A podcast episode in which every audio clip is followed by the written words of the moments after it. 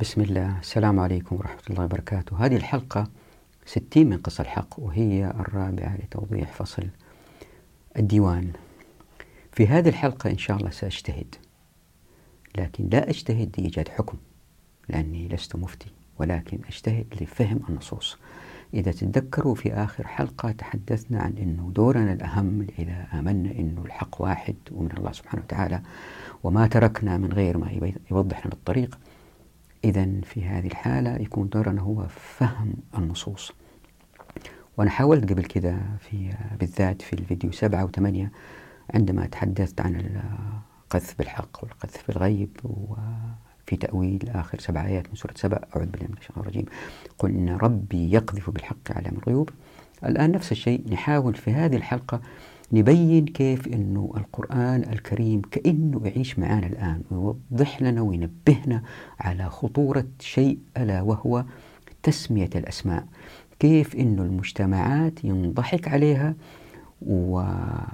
ويسيطر عليها من خلال الكهنة من خلال السلاطين من خلال ويضيع الأمة لمصالحهم هم الخاصة. وضحنا القرآن ونبهنا وهذه اللي أحاول أبينه في هذه الحلقة إن شاء الله. وكنت وعدتكم أني أحاول أختصر في فصل هذا الديوان لكن هذه الحلقة أحاول أني ما أختصر حتى أوضح الأدلة والآيات لأنه هذه الحلقة تعتمد على عدة أفكار أو محطات. واحدة ورا الثانية. وحتى المشاهد يكون على بين إحنا رايحين فين؟ رأيت إنه ألخص هنا هذه المحطات حتى تسهل المتابعة. وبعضكم إذا كان عارف القرآن جيدا وتفسيره يمكن يستنتج الحلقة رايحة فين من هذا الملخص اللي هو في الدقيقتين الآتيتين. ثم بعد ذلك نأخذ كمثال تركيبات المجتمعات من حيث الحقوق. وأضرب ثلاثة أمثلة لتركيبات المجتمعات. ثم نوضح كيف المجتمعات المعاصرة تمكنت من السيطرة على الشعوب وكل المقدرات من خلال تسمية الأسماء. اللي نبهنا عليه القرآن مرارا وتكرارا ومن هذه الأسماء مثلا الأحكام العرفية الأحكام المدنية الأحكام العشائرية الرسوم المالية الجمارك الضرائب الوطنية المواطنة. طبعا الواحد ما هو ضد المواطنة والوطنية لكن متى ما متطلبات الوطنية تطغى أو تصطدم مع الشريعة لا هنا لازم الواحد يوقف المواطنة عشان تأخذ مرتبة ثانية للشريعة. وبعدين نوضح أنه كيف القرآن الكريم نبهنا على تغير المسميات من خلال مفهوم السلطان. كما في قوله تعالى مثلا ما أنزل الله بها من سلطان فالسلطان ليس المقصود به في هذه الحلقة الشخص الإنسان الذي يحكم. لا هي مفهوم بيضع لنا هو القرآن عشان من خلاله نفهم كيف الأمور يمكن تنحرف. فالأسماء أصبحت سلاطين. وبعد كده نوضح كيف أنه السلطان كمفهوم قد يعني بالإضافة إلى الحجة والبيان والدليل والبينة قد يعني أيضا مقصوصة الحقوق. وعشان نصل لهذه النقطة لابد نمر على مفهوم النفاذ. لا تنفذون إلا بسلطان. بعد ذلك نوضح العلاقة بين السلطان كمفهوم ونظام الحكم من حيث حقوق. بعد كده نوضح مفهوم الملأ. الملأ هم الذين بيدهم زمام الأمور في المجتمع أو في الغالب بالأهواء وبيجادلوا من خلال الأسماء اللي هم سموها يحاولوا ينصروا الباطل على الحق من خلال هذه التسميات لأنه عموم أفراد المجتمع مقتنعين بهذه التسميات. وعشان نصل لهذه الفكرة نحتاج أنه نوضح فكرة أنتم وآباؤكم التي تعني أنه جيل بعد جيل. وبكده نقدر نربط بين الحكم وتسمية الأسماء. وبعد كده نربط بين الظلم والسلطان إن كان من عند غير الله ونلاحظ أنه إن كان السلطان من عند الله فهو ينزل نزول ففي حركية نزول باستمرار. وطبعا في تعليق على كل هذا في آخر الفيديو وهنا حاطط صورة لمحتويات فصل الديوان حتى المشاهد يقدر يتابع كنا فين ورايحين فين والحلقة هذه عن تسمية الأسماء. الآن إذا الإنسان ينظر لتاريخ العالم الإسلامي 1400 سنة يمكن يستنتج ويقول الشريعة لم تطبق إلا حوالي أقل من مئة سنة عهد الرسول صلى الله عليه وسلم وخلفائه وبعد كده عبد الله بن الزبير عمر بن عبد العزيز يمكن ألب أرسلان محمد الفاتح يعني يجد أنه في صلاح الدين الأيوبي يجد أنه في في لقطات مضيئة في التاريخ الإسلامي. وهدول طبعا اللي سميتهم من غير الخلفاء والرسول صلى الله عليه وسلم لم يطبقوا الإسلام كما أتى بالضبط. مثلا السلاطين كانوا يورثوا الحكم. صلاح الدين الأيوبي ورث الحكم. آه لكن في أشياء كثيرة طبقوا الشريعة بحيث أنه الواحد يمكن يتغاضى عن هذه الأشياء الصغيرة الأمة كانت في قوة وعزة. غير كذا الأمة ما كانت بتلك القوة. طبعا في وجهة نظر أخرى والرد عليه وضعته في الشاشة هنا. آه إذا حب يوقف الشاشة ويقرأ. والاستنتاج بالتالي من هذه المقدمة أنه الإسلام دين غير قابل للتطبيق أو أنه إحنا طبقنا وأخطأنا فإذا كان أخطأنا وهذا الخطأ غير قابل للتصحيح إذا هو دين غير قابل للتطبيق لأنه خلال 1400 سنة يا دوب طبق أقل من 100 سنة فأين الخلل؟ اللي أحاول أبينه الآن في هذا الفيديو أنه الخلل في ثقافة المسلمين التي تغيرت وما هم قادرين يروا الحق الذي أتى به الإسلام. يعني لا تزال الفرصة سانحة إذا إحنا عرفنا أين الخلل. وهذه اللي بحاول إن شاء الله أسوي في هذا الفيديو. كيف؟ أن امتلاك الدولة للأموال أصبح جزءا من ثقافة المسلمين وهذا خلل كبير لابد من تغييره وإلا فلن يتغير الحال. خليني أضرب مثال. في ثقافة الشعب الأمريكي أنه لا يمكن للرئيس أنه يحكم أكثر من فترتين يعني ثمانية سنين. لا الرئيس ولا وزارة الدفاع ولا أحد يحاول يفكر بطريقة ثانية. هذه الفكرة تجذرت عندهم.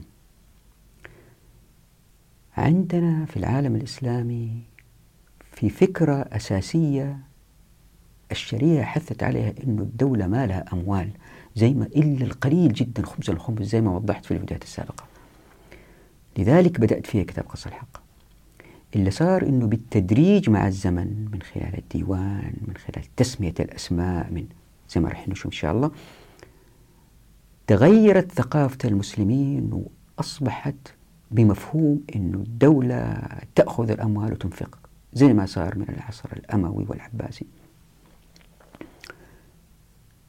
حتى الفقهاء المعاصرين اللي اقروا كتب السلف ما هم قادرين يتحرروا من هذه الفكرة. ما أقول كلهم بعضهم القلة. هناك من ينادي بالتحرر لكن الإشكالية هؤلاء اللي بينادوا ما عندهم حلول تنموية اقتصادية عمرانية كيف نحل مسائل البيئة المعاصرة ومتطلباتها مثلا المستشفيات المدارس الأمن.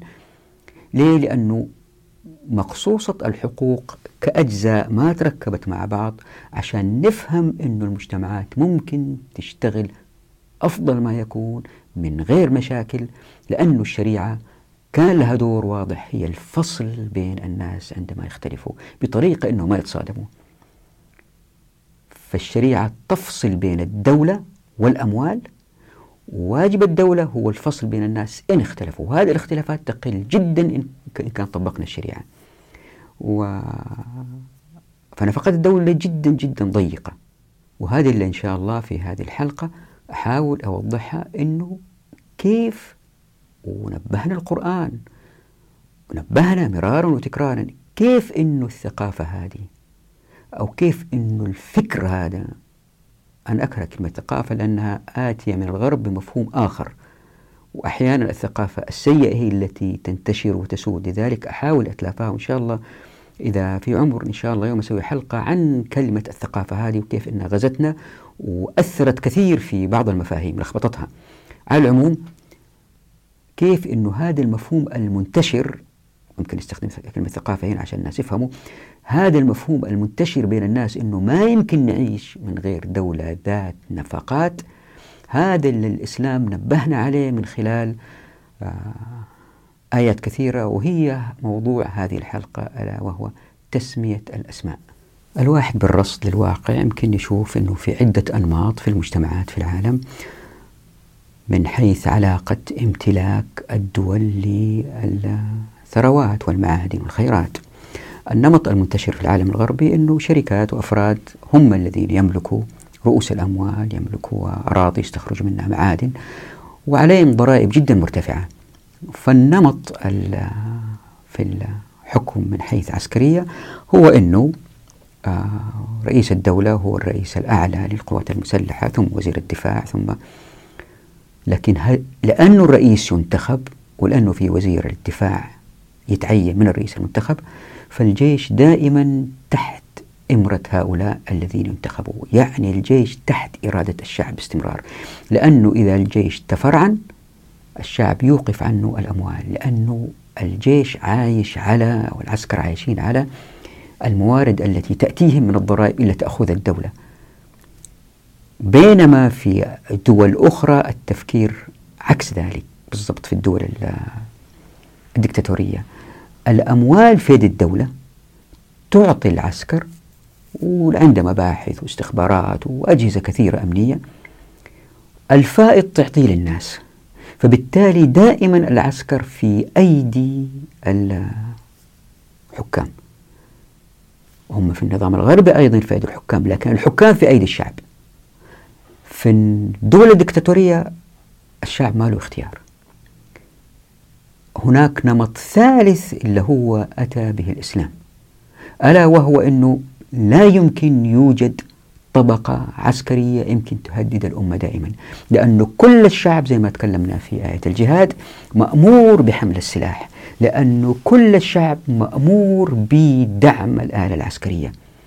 ولأنه الأموال في أيدي الناس هم يستطيعوا يقرروا هذا أدفع له هذا ما أدفع له هذا بيجاهد هذا بيدافع هذا ما بيدافع.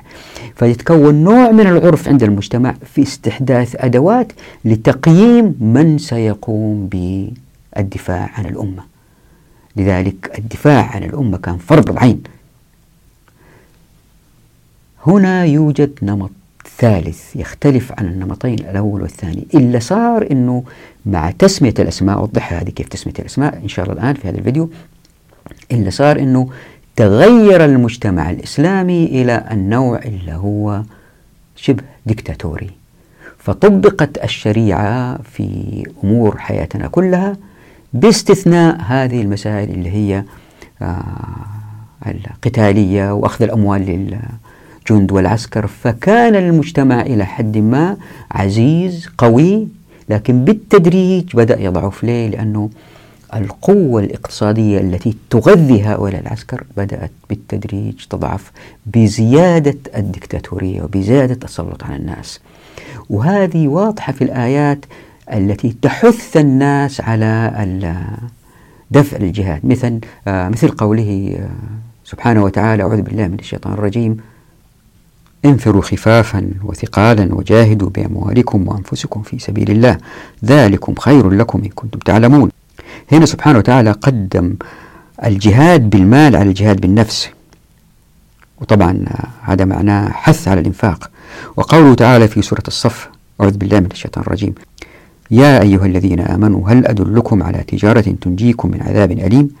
تؤمنون بالله ورسوله وتجاهدون في سبيل الله بأموالكم وأنفسكم. ذلكم خير لكم إن كنتم تعلمون. وأنا أتعجب يعني كثير من الفقهاء يقولوا هذه الآية ويحثوا الناس على الجهاد ودفع المال للجهاد. لكن ما يقولوا المفروض كل العمل الجهادي من الناس. لا يعني نساعد الدولة في أموال الجهاد. وزي ما شفنا في فيديوهات الجهاد في الحلقة السابقة وآيات كثيرة تدل على أنه العمل العسكري عبادة وليس وظيفة سواء بالبدن أو بالتجهيز. وإلا كانت الآيات خاطبة ولي الأمر في التجهيز وليس عموم الناس. وعشان نتأكد من هذه المسألة نتأمل الآتي. حتى تتأكد الشريعة أنه لا تظهر هذه الطبقة المستبدة من العسكر الذين هم في أيدي السلطان عشان هو اللي بيعطوهم مرتبات يسمعوا كلامه حتى لا تظهر هذه الشريعة وضعت نوعين من الحركيات. الأولى هي التي تحدثنا عنها في كل الفصول السابقة ألا وهي فتح الأبواب للناس للحصول على الخيرات إحياء الأراضي إيجاد نظام اقتصادي غير متصل بالدولة الدولة ما تقدر تسيطر عليه. وهذه سيأتي إن شاء الله في الفصل في فصل الفصل الوصل وحركيات أخرى مضادة ألا وهي تسكير الأبواب التي تأتي منها الأموال الدولة. ومن أهم هذا التسكير طبعا الدولة قالت للناس خذوا المعادن خذوا الأراضي. طب الدولة الآن من فين تأتي بالأموال؟ من أخذها من الناس لأنها منعت من أخذها من الأراضي لأنه فتح البواب للناس للعمل في الأراضي. اللي يبغى يشوف فصل الخيرات. ليش أشتغل عند الدولة إذا كان أقدر أطلع المعدن بنفسي وأخرج؟ وليش أعطي لماذا أعمل عند الدولة موظف؟ الحركية العكسية بتسكير الأبواب. كيف؟ إذا الدولة الآن ما لها دخل غير من الناس. كيف تأخذ من الناس؟ من الضرائب من الجمارك من هذه قفلتها الشريعة من خلال قفل المكوس. قال صلوات ربي وسلامه عليه لا يدخل الجنة صاحب مكس. والحديث ذكر في مسند الإمام أحمد وأبو داود وصحيح ابن خزيمة وسنن البيهقي الكبرى وسنن الدارمي. وقلنا في دولة الناس بفكركم يعني أن المكس هو ما يأخذه أعوان الدولة عن أشياء معينة عند بيعها أو عند إدخالها المدن. وجمعه مكوس.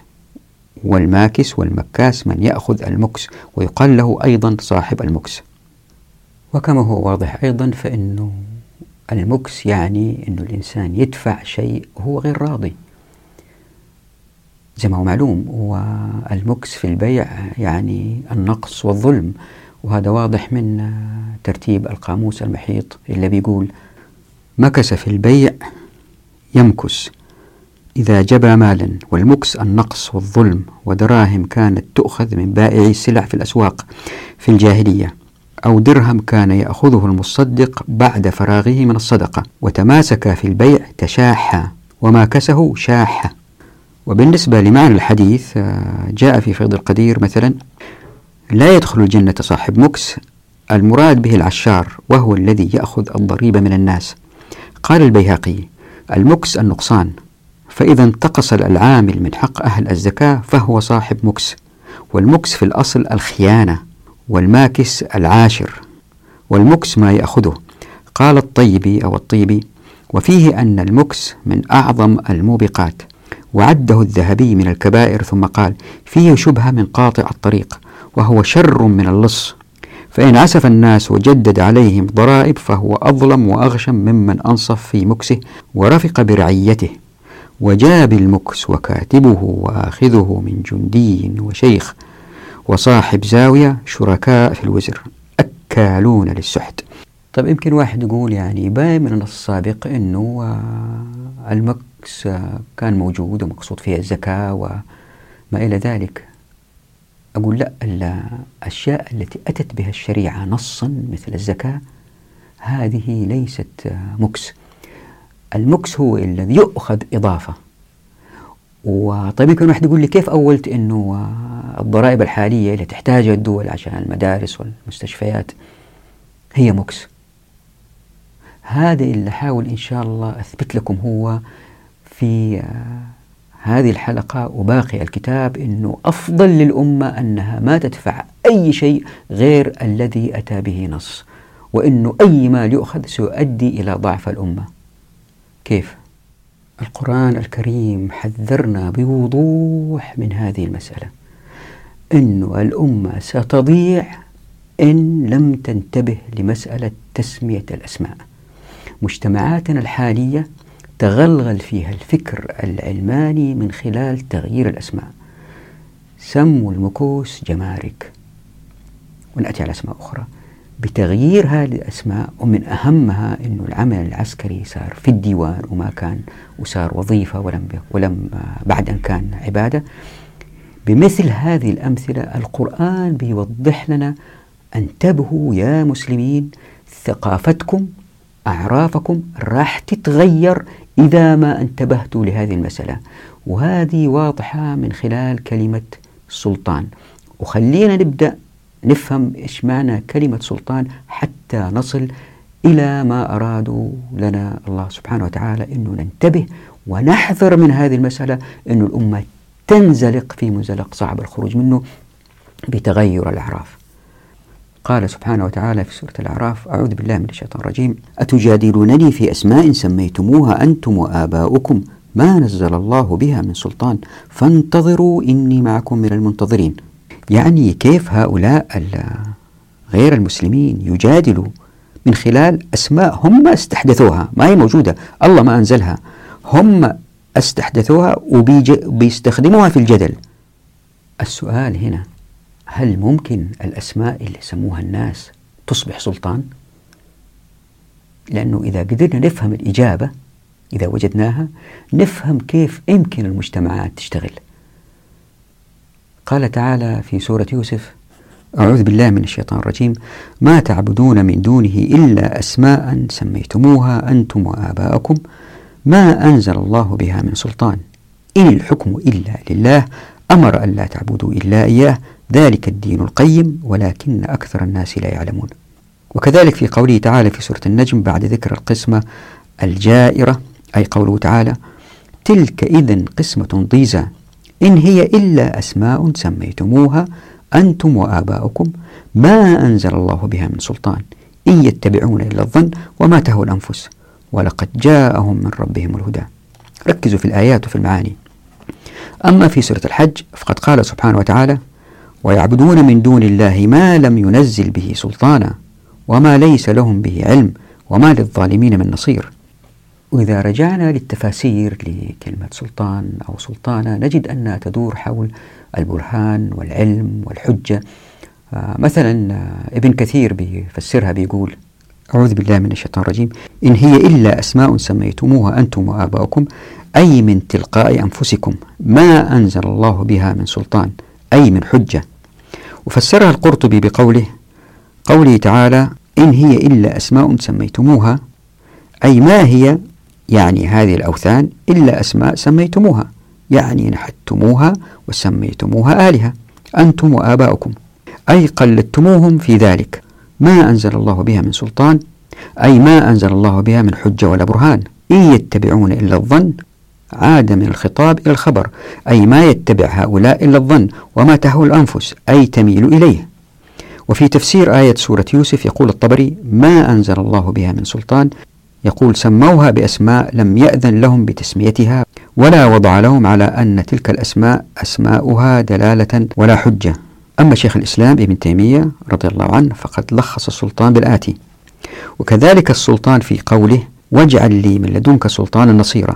فهذا النوع هو الحجة والعلم كما في قوله أم أنزلنا عليهم سلطانا فهو يتكلم بما كانوا به يشركون. وقوله الذين يجادلون في آيات الله بغير سلطان أتاهم إن في صدورهم إلا كبر. وقوله إن هي إلا أسماء سميتموها أنتم وآباؤكم ما أنزل الله بها من سلطان. وقد فسر السلطان بسلطان القدرة واليد وفسر بالحجة والبيان. وعشان ياخذ الموضوع حقه من التوضيح وضعت هنا في الشاشة اللي حب يقرأ ما ذهب إليه الرازي لتوضيح السلطان. إذا كان القرآن الكريم هو الذي لا تنقضي عجائبه فهل يمكن أن نفهم كيف المجتمعات تتغير من خلال السلطان؟ لا سيما أن القرآن أكد عليها ما أنزل الله بها من سلطان وكيف إنها حجة؟ هل يمكن؟ خلينا أول حاجة شوفوا هذا الحديث اللي هو لا تنقضي عجائبه. طبعا في كلام الحديث ونص الحديث هو القرآن حبل الله المتين لا تنقضي عجائبه ولا يخلق من كثرة الرد. من قال به صدق ومن عمل به رشد. من اعتصم به هدي إلى صراط مستقيم. آه، وهنا تحت الحرف صاد تكملة الحديث وتوضيح عن الحديث. لكن أنا وضعته هنا برغم أنه في كلام أنه آه هذه الجملة نسمعها باستمرار أنه القرآن هو الذي لا تنقضي عجائبه. وفي كثير من الباحثين الأيام هذه يتحدثوا عن أنه القرآن لا يزال يتنزل علينا وهو عايش معنا ويحدثنا عن واقعنا. فبالتالي يكون دورنا الآن هو من الآيات السابقة نحاول نفهم كيف تكون الحجة سلطان أي كيف تسيطر على الناس. من جهة. ومن جهة أخرى يعني معروف أن الأصنام ما تتكلم. فمن أين لها السلطان؟ يعني التأويل القادم اللي راح أشرحه ما يصطدم مع اللي راح لكن إن شاء الله يزيد الموضوع توضيح بإذن الله. من التوضيحات السابقة للتأويلات؟ يمكن نستنتج ونقول أنه السلطان معناه الحجة والدليل. وكمان في زي ما قال ابن تيمية هي القدرة واليد. الآن خلينا نشوف الآيات اللي تقول إنها الحجة والدليل. فمثلا في قوله تعالى أعوذ بالله من الشيطان الرجيم في سورة النمل لأعذبنه عذابا شديدا أو لأذبحنه أو ليأتيني بسلطان مبين. طبعا من الواضح أن المقصود بالسلطان في الآية هو البرهان. وكذلك قوله تعالى في سورة الكهف أعوذ بالله من الشيطان الرجيم هؤلاء قوم اتخذوا من دونه آلهة لولا يأتون عليهم بسلطان بين فمن أظلم ممن افترى على الله كذبا. لكن السلطان أيضا أتى بمعاني أخرى في آيات أخرى كقوله تعالى أعوذ بالله من الشيطان الرجيم ولقد أرسلنا موسى بآياتنا وسلطان مبين. لاحظ هنا في الآية حرف واو العطف بين بآياتنا وسلطان مبين. ممكن الواحد يستنتج ويقول أن المقصود من قوله تعالى وسلطان مبين شيء آخر غير الآيات. أي غير الحجة التي هي عصا موسى مثلا. وقدادة له تأويل وسلطان مبين على أنها عذر مبين. ويمكن هنا نستنتج أنه في آيات وفي سلطان مبين. فموسى عليه السلام عنده الآيات إيده العصا. وكان معه أيضا السلطان المبين. طيب إيش هو السلطان المبين؟ لابد أن يكون تكون الشريعة أو المنهج اللي يعيشوا فيه واللي يشمل في ضمنه الحقوق اللي تمتعوا فيها الناس تعريفهم بحقوقهم يعني مقصوص الحقوق لهم. أنا ما أدري هي كيف تختلف عن الشريعة ولا هذا هذا ليس موضوعي. لكن واحد يمكن يستنتج من الآيات أنه الحجة البراهين تختلف عن السلطان المبين. طيب يمكن واحد يقول لي كيف استنتج هذا الشيء؟ الآن أوضح إن شاء الله بإذن الله. كما هو معلوم أن القرآن يمكن يتفسر من خلال القرآن. لذلك خلينا نتقصى كلمة سلطان في آية أخرى. مثلا في سورة الحاقة أعوذ بالله من الشيطان الرجيم. هلك عني سلطانية فسرت على أنها الحجة كما ذهب لذلك ابن عباس بقوله ضلت عني كل بينة فلم تغن عني شيئا. وقال آخرون بأنها حجتي. إلا أن قتادة ذهب إلى أنها التسلط على الآخرين بقوله أما والله ما كل من دخل النار كان أمير قرية يجبيها ولكن الله خلقهم وسلطهم على أقرانهم وأمرهم بطاعة الله ونهاهم عن معصية الله. نستشف هنا أنه المعنى يتجه إلى التسلط وأنه هو السبب في دخول النار لأنه لم يكن تسلطا كما أمر الله. بل بمخالفة شرع الله باتباع هوى من صاح عندما دخل النار بالقول هلك عني سلطانية. من الواضح من هنا من هذا التأويل أنه اللي دخل النار وصاح هلك عني سلطانية أنه كانت عنده صلاحيات وما استخدمها كما أمرت الشريعة ولكن استخدمها بطريقة أخرى وبالتالي دخل النار وصاح هلك عني سلطانية. وهذا التأويل يتأكد أيضا من قوله تعالى أعوذ بالله من الشيطان الرجيم. ولا تقتلوا النفس التي حرم الله إلا بالحق ومن قتل مظلوما فقد جعلنا لوليه سلطانا فلا يسرف في القتل. إنه كان منصورا. طبعا هذه في سورة الإسراء. مثال آخر الحوار بين الشيطان وأهل النار فيها تأكيد لنفس المعنى من أن السلطان هو السيطرة على الآخرين وتسييرهم. قال تعالى في سورة إبراهيم أعوذ بالله من الشيطان الرجيم. وقال الشيطان لما قضي الأمر إن الله وعدكم وعد الحق ووعدتكم فأخلفتكم وما كان لي عليكم من سلطان إلا أن دعوتكم فاستجبتم لي. فلا تلوموني ولوموا أنفسكم. ما أنا بمصرخكم وما أنتم بمصرخي. إني كفرت بما أشركتموني من قبل. إن الظالمين لهم عذاب أليم. واضح في هذه الآية أن الشيطان ما كان له على الناس سلطان. أي ما كان له عليهم مقدرة وسيطرة. بل دعاهم فاستجابوا له. وكذلك قوله تعالى في سورة الصافات أعوذ بالله من الشيطان الرجيم وما كان لنا عليكم من سلطان بل كنتم قوما طاغين. وقوله تعالى في سورة الحجر إن عبادي ليس لك عليهم سلطان إلا من اتبعك من الغاوين. وقوله تعالى في سورة النحل إنما سلطانه على الذين يتولونه والذين هم به مشركون. يعني سلطان الشيطان أو سيطرته لا تكون إلا على المشركين الذين يتولونه. وهنا في ملحوظة ألا وهي أنه السلطان لو كان من عند غير الله لابد أن يكون أوامر مضللة تؤدي إلى التهلكة وإن كان من عند الله سبحانه وتعالى فهو لخير البشرية.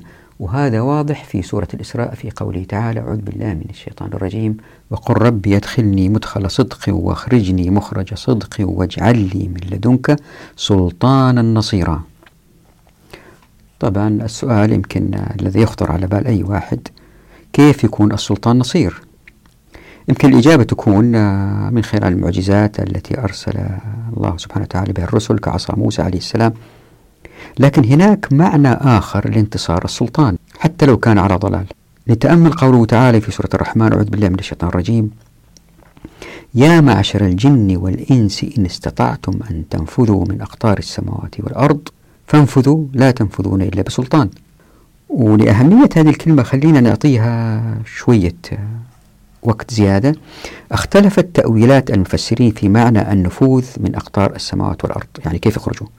قال بعض المفسرين كما جاء في تفسير الطبري إن استطعتم أن تجاوزوا أطراف السماوات والأرض فتعجزوا ربكم حتى لا يقدر عليكم فجاوزوا ذلك فإنكم لن تجاوزونه إلا بسلطان من ربكم. قالوا وإنما هذا قول يقال لهم يوم القيامة. وقال آخرون بل معنى ذلك إن استطعتم أن تعلموا ما في السماوات والأرض فاعلموا. قال ابن عباس في قوله لا تنفذون إلا بسلطان لا تخرجون إلا بسلطاني وقيل عن الأقطار أن الأطراف.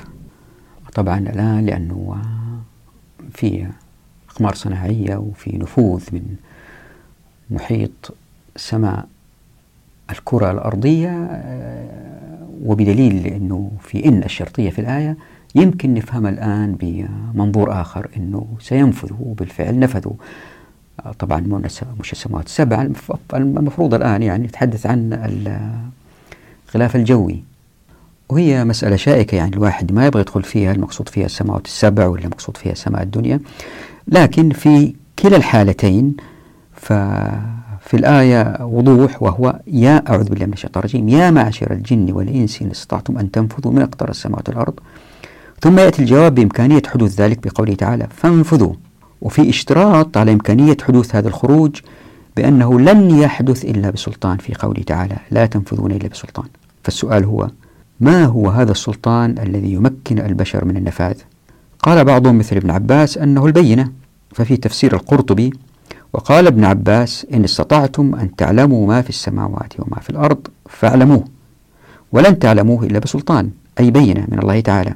وعنه أيضا أنه معنى لا تنفذون إلا بسلطان لا تخرجون من سلطاني وقدرتي عليكم. وقال آخرون أنه الحجة. وهناك أقوال على أنها الملك. فقد قال قتادة إلا بملك وليس لكم ملك.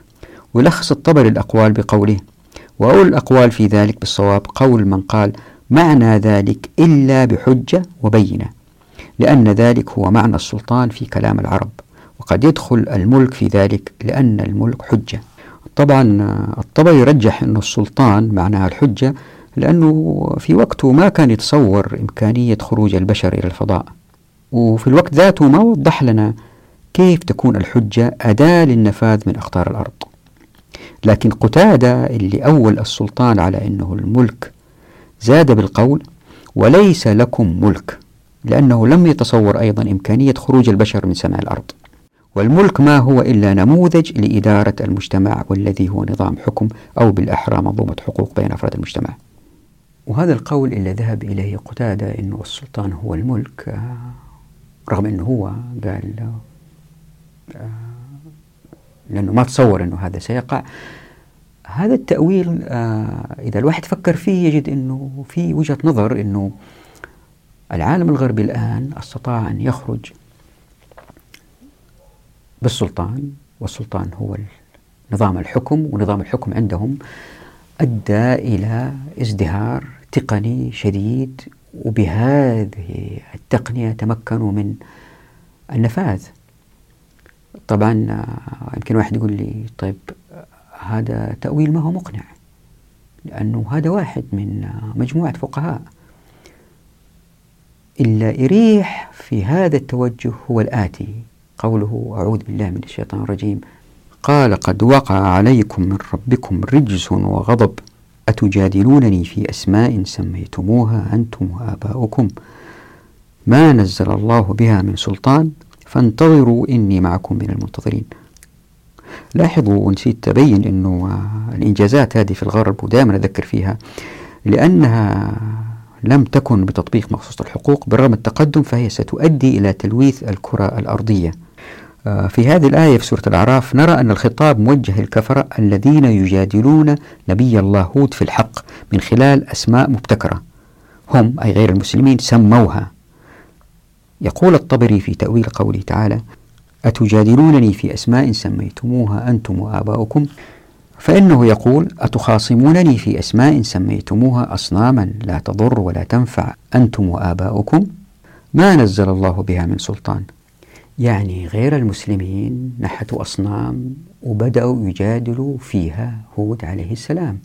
فالوضع الطبيعي دائما عندما يأتي رسول نبي من الله سبحانه وتعالى يجد جماعة دائما تجابه ويجادلوا هذه الجماعة القرآن يذكرهم بالملأ يعني هؤلاء الملأ الذين في يدهم زمام الأمور.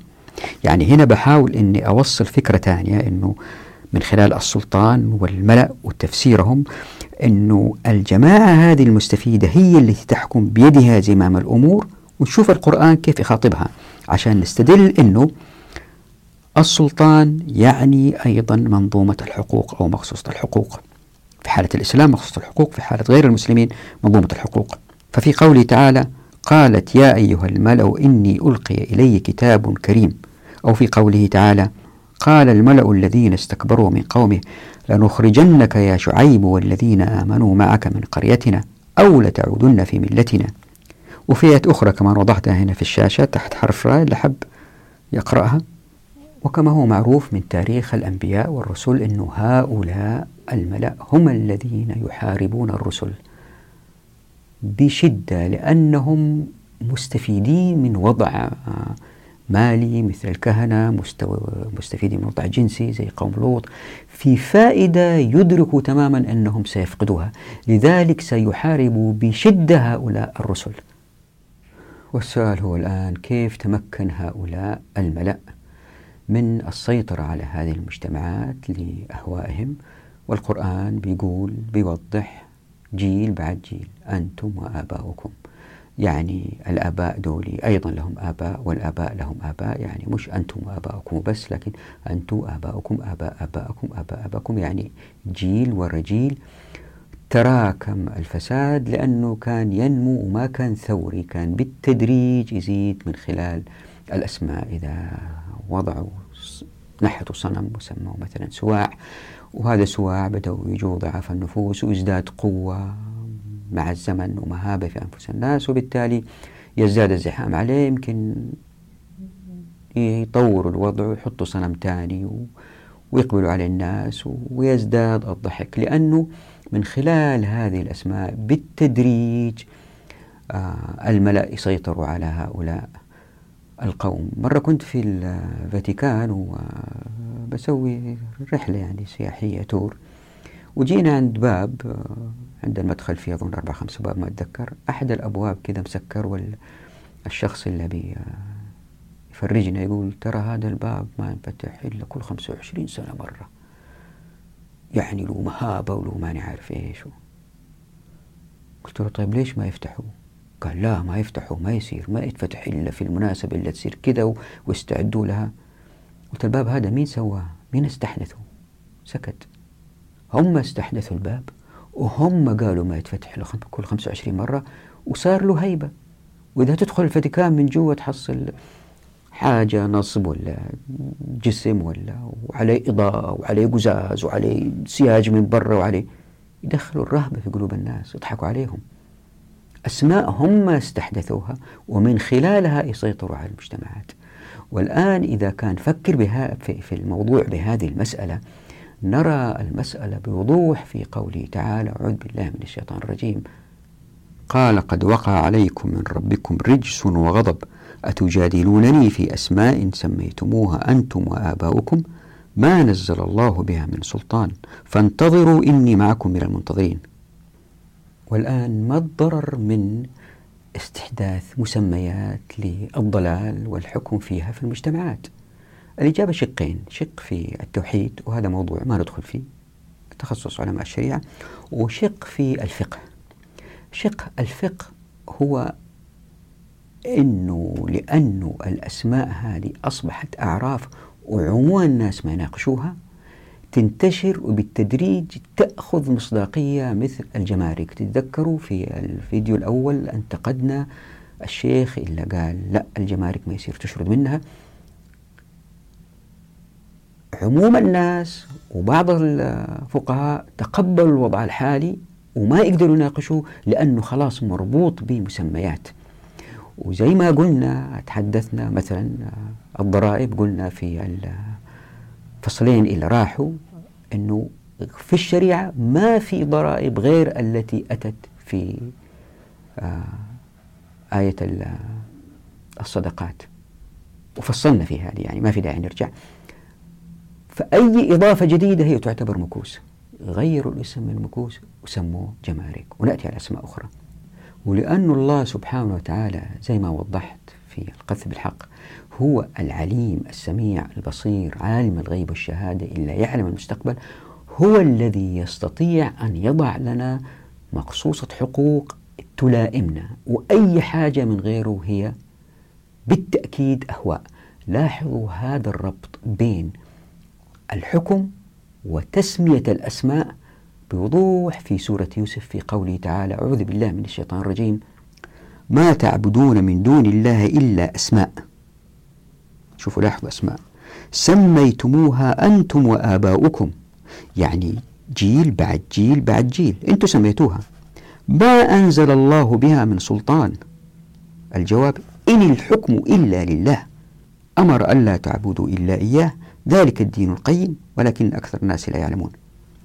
يعني وكأن الآية بتقول لنا بوضوح أنتم يا من لا تحكمون بشرع الله وأوجدتم شرعا من ابتداعاتكم وسميتموها أسماء من ابتكاراتكم أنتم وآباؤكم أجيالهم السابق يعني فأصبحت وكأنها أعرافا لكم لأنها انتشرت بينكم لتوارثكم لها جيلا بعد جيل فتتقبلونها فصارت وكأنها سلطان لكم يحكمكم من دون سلطان ما أنزله الله الذي يفترض أن يكون له الحكم والذي أمركم ألا تعبدوا إلا إياه. أي إنكم لا تعلمون إنكم على دين غير قيم.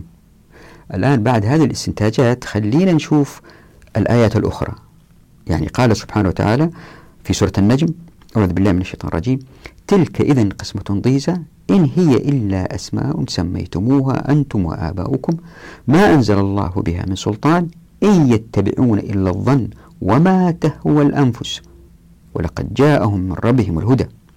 يعني الكفار يتبعوا ما تهوى أنفسهم من خلال قسمة ضيزى من اختراعاتهم باتباع الظن. فهذول الكفار بيتبعوا ما تهواه أنفسهم بقسمة ضيزة من اختراعاتهم. وهذه القسمة الله سبحانه وتعالى بيعطينا مثال واحد للانحراف اللي أصبح هو وغيره من خلال استحداث التسميات كأنه سلطان وعليهم اتباعه. وطبعا هذه ليست سلاطين لكن هي سلاطين ظنون مما تهواه أنفسهم. يعني هم مزاجهم اللي بيسوي هذه السلاطين. وهذا واضح في الآية في قوله تعالى إن يتبعون إلا الظن وما تهوى الأنفس. وكأنها تأكيد أن كل هذه التسميات اللي اخترعوها البشر جيل بعد جيل بالذات إن كانت في الحقوق. نتكلم عن الفقه ما نتكلم عن العقيدة. بالذات إن كانت في الحقوق فهي بالتأكيد ضلال لأنها من اختراع البشر وليست من الله سبحانه وتعالى. لأنها ليست من الله سبحانه وتعالى لابد بالضرورة أن تكون آه ضلال.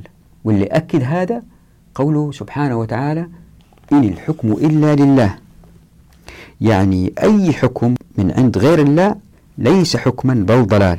وهذا المعنى يتأكد أيضا في قوله تعالى في سورة الحج أعوذ بالله من الشيطان الرجيم ويعبدون من دون الله ما لم ينزل به سلطانا وما ليس لهم به علم وما للظالمين من نصير. يعني وكأن الحكم بغير ما أنزل الله زي ما ذكرنا في فصل القذف بالحق هو عبادة لغير الله.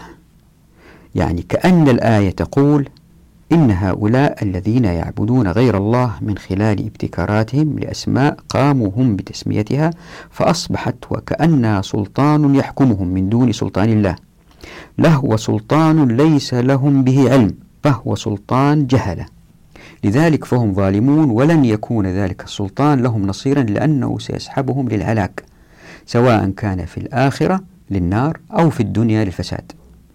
لاحظ أنه في الآية في ربط شديد بين الظلم والسلطان الذي هو من عند غير الله يعني بين الظلم ومنظومة الحقوق لأنها ليست مقصوصة حقوق.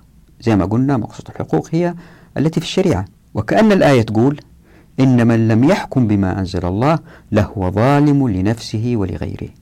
أي أن هناك ربط واضح بين الظلم والحكم بغير ما أنزل الله بالضرورة. أي أن أي حكم بغير ما أنزل الله سيؤدي للظلم لا محالة.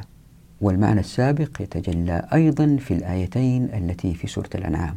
أعوذ بالله من الشيطان الرجيم.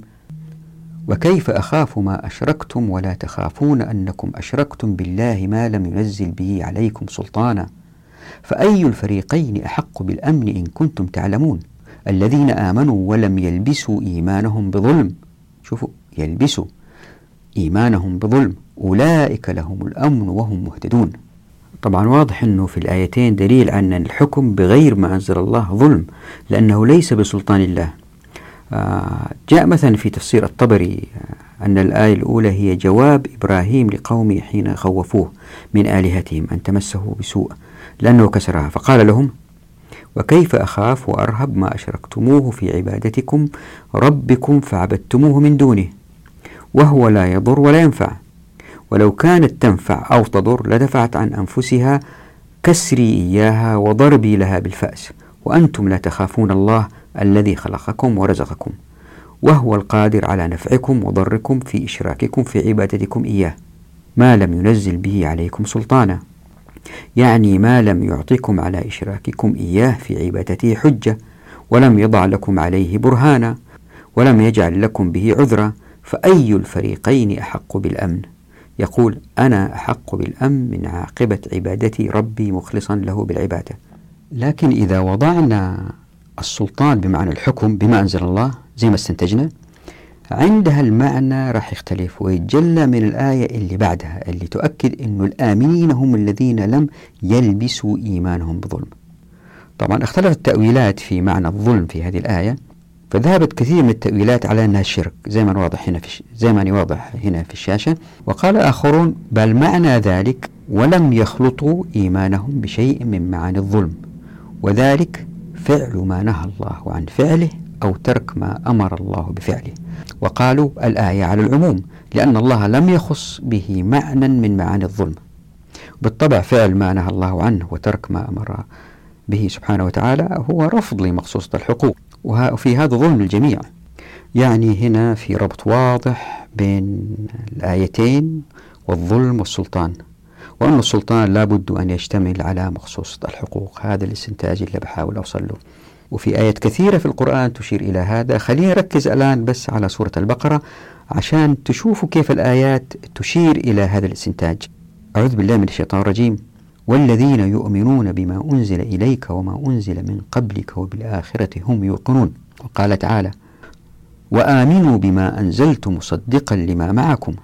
وقال تعالى وإذا قيل لهم آمنوا بما أنزل الله وقال تعالى ولقد أنزلنا إليك آيات بينات وما يكفر بها إلا الفاسقون وقال تعالى ذلك بأن الله نزل الكتاب بالحق وإن الذين اختلفوا في الكتاب لفي شقاق بعيد وقال تعالى كان الناس أمة واحدة فبعث الله النبيين مبشرين ومنذرين وأنزل معهم الكتاب بالحق ليحكم بين الناس فيما اختلفوا فيه وبالتأكيد يمكن لاحظتوا أن الحق يتجه نزول في الحركة وهذا مشابه أيضا لحركة إنزال السلطان. يعني الحق والسلطان يشتركوا في أنهم لأنهم من الله سبحانه وتعالى فهم في نزول. لأن البشر عندما يستحدث الأنظمة والقوانين هي ما تنزل هي تنبع من عندهم يعني ومن عقل قاصر في الغالب في الأنظمة والقوانين. فتلحظ في الآيات الآتية نفي نزول الأحكام إن كانت من عند غير الله. لأنها ليست سلطانا وكأنها تأكيد على أن كل ما ينزل من الله هو السلطان. قال تعالى أعوذ بالله من الشيطان الرجيم.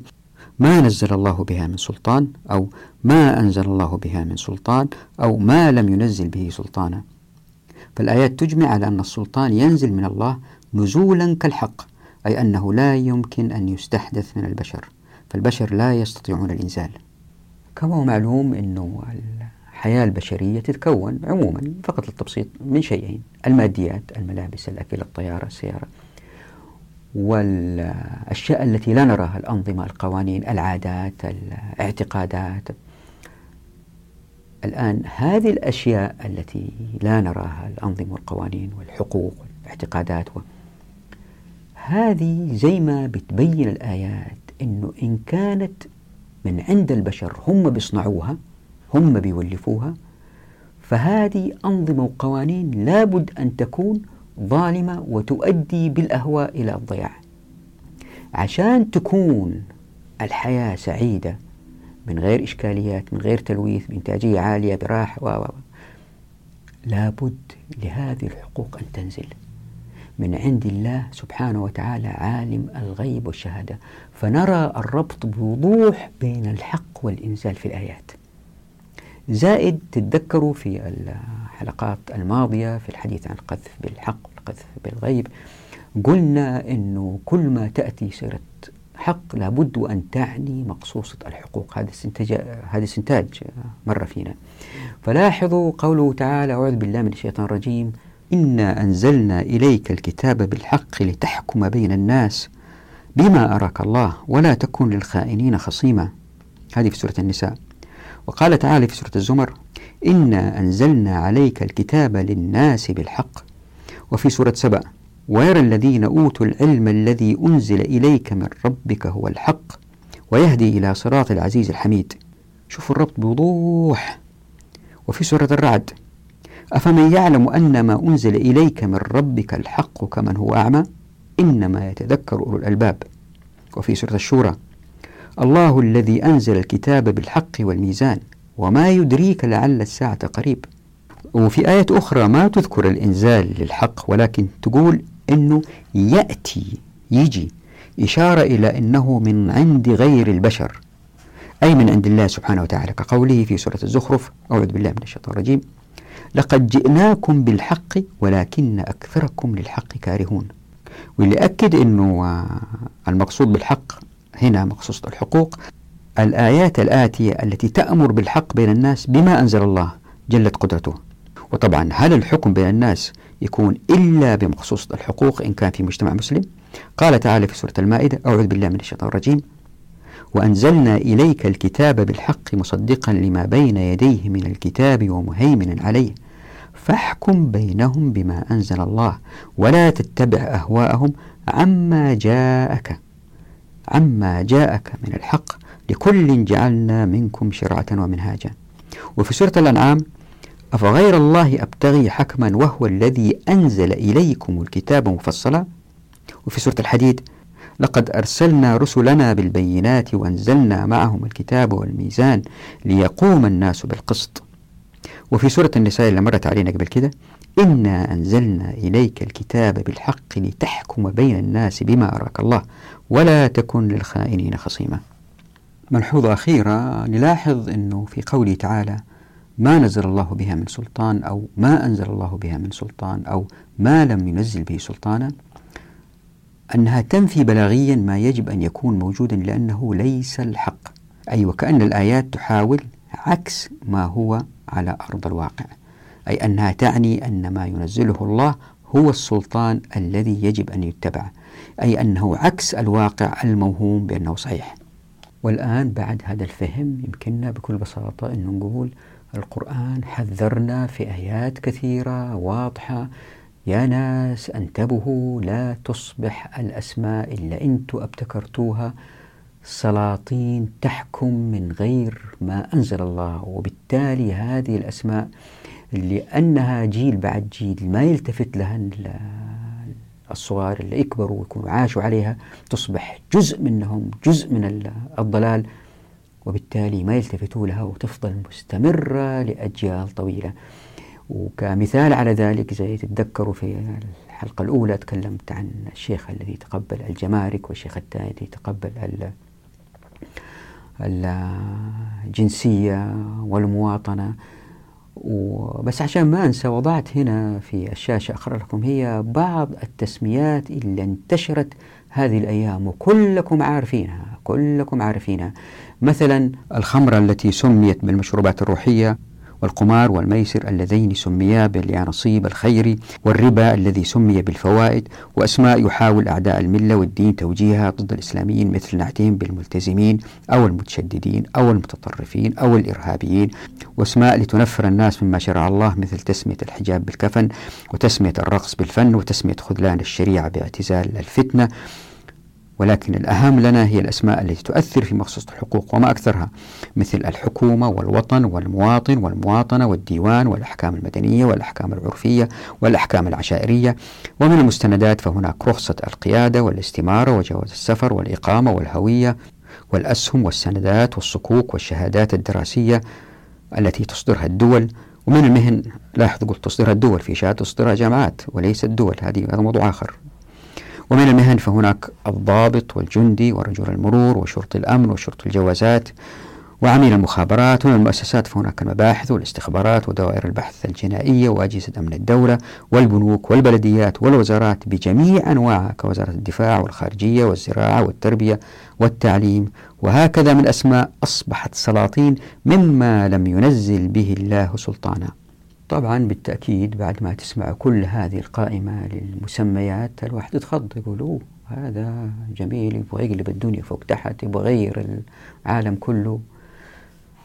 سترون إن شاء الله بإذن الله أن الشريعة إن طبقت لن نحتاج لكل هذه المسميات لأن هذه المسميات تحوي أفراد موظفين ما همهم إلا أنهم يثبتوا أهميتهم في المجتمعات ويعيشوا برغد ورخاء على حساب الأفراد الآخرين اللي ينتجوا آه، وزارة الدفاع وزارة مكبرها وما تسوي ولا شيء. وهي صفقات للطائرات والدبابات بالمليارات وبالتالي ما تسوي شيء. جماعة صغيرة تهزمها. في كل شيء. وزارة الزراعة بكبرها ما تزرع رزة واحدة أو ليمونة واحدة. في كل شيء. وزارة التعليم ما تعلم إلا تعلم هي المدارس. ودائما أضرب هذا المثال التعليم في أمريكا من أفضل التعليم في الدراسات العليا وما في وزارة تعليم عالي. كل جامعة مستقلة لوحدها كل جامعة تقوم بأمورها. كل سكان حي زي ما نشوف إن شاء الله في الخطط يقدروا يوفروا خدماتهم بنفسهم لأنه في شركات راح تظهر لتوفير هذه الخدمات والشركات تصير تحت سيطرة السكان وليس تحت سيطرة الدولة. راح يظهر المجتمع بطريقة مختلفة تماما عن اللي في أذهاننا الآن إن شاء الله بإذن الله. ويكون في مجتمع مسلم بإنجازات أعلى ومن غير تلويث. وليس كالعالم الغربي إلا ما أحد ينكر إنجازاته لكن مع تلويث الكرة الأرضية ومع استحداث طبقيات في المجتمع. ناس ما عندهم مساكن هوملس ناس عندهم عشرات القصور. كل هذا الخلل إن شاء الله زي ما راح تشوفوا إن شاء الله بإذن الله من خلال مخصوصة الحقوق سواء كانوا البشر مسلمين أو غير مسلمين ستصل المجتمعات إلى سعادة إن شاء الله بإذن الله. أرجو المعذرة على الإطالة لكن هذا موضوع مترابط وصعب فصله في حلقتين. يجب أن نتوقف هنا. نراكم على خير إن شاء الله في الحلقة القادمة. حلقة أيضا مهمة. تروا كيف أن الشريعة تحارب المكوس حتى لا يظهر التسلط وبالتالي التخلف والاستعباد ألا وهو إهدار دم العاشر يعني إهدار دم المكاس. أراكم على خير في أمان الله ودعواتكم.